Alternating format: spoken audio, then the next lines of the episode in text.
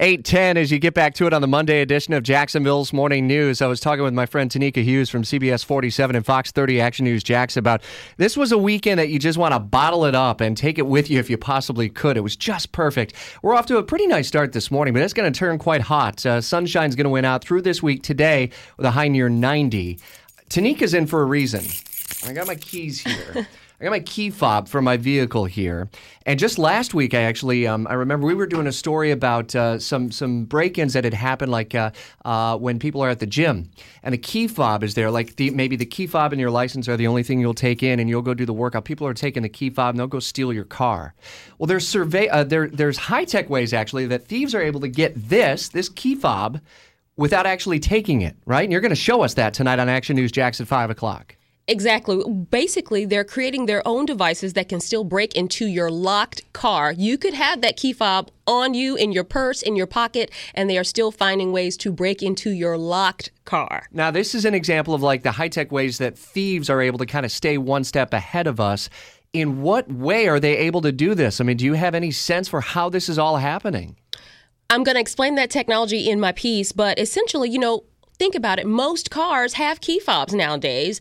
And you know electronics and, and technology in so many ways has has made us safer. It is a bit convenient. Sure. you don't have to manually go and put the key in. You know there are some cars where you can get close enough to your car if you have the fob in your purse or pocket and it will open for you. So you know technology has been has been a gift but criminals always find a way to stay one step ahead. And tonight I'm going to show you the technology exactly how it works, how they are managing to uh, get into your car, even though it's locked and it's no trace that they were ever there, aside from your stuff being gone. Yeah, and the stuff is really an important thing. You got to make sure that you're taking stuff in with you and not having that stuff that's visible w- within reach that, that makes it enticing, probably, for the crooks. I'd imagine that's the kind of insight that you were getting from the uh, crime analysts who were saying, hey, you know what? It's, it's that kind of stuff that makes you a target, unfortunately. I mean, how often are we reporting on car break ins? All the time. And, you know, whether it's electronics, cash, weapons being out on the streets.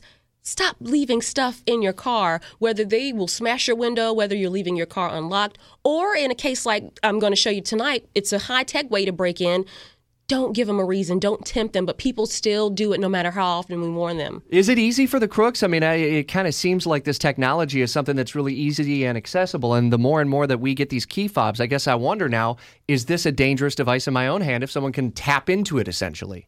I won't necessarily say it's easy. We actually spoke to a hacker who unlocked the secret for us. Mm. I will tell you, though, the device that they're using, the hardware to make it, cost about $30. Now, the software and the know how, that's a different thing. That's a little more complicated. But the device to make it, to get into your car, 30 bucks. Wow, unreal. We'll watch tonight on CBS 47 Action News Jax at 5. And the clue that someone has hacked your key, what you can do to stop it. Hi, Facebook Live, by the way. Thanks for Absolutely. popping in once again today, all right? Take Thank care. You. Tenikka Hughes with Action News Jax.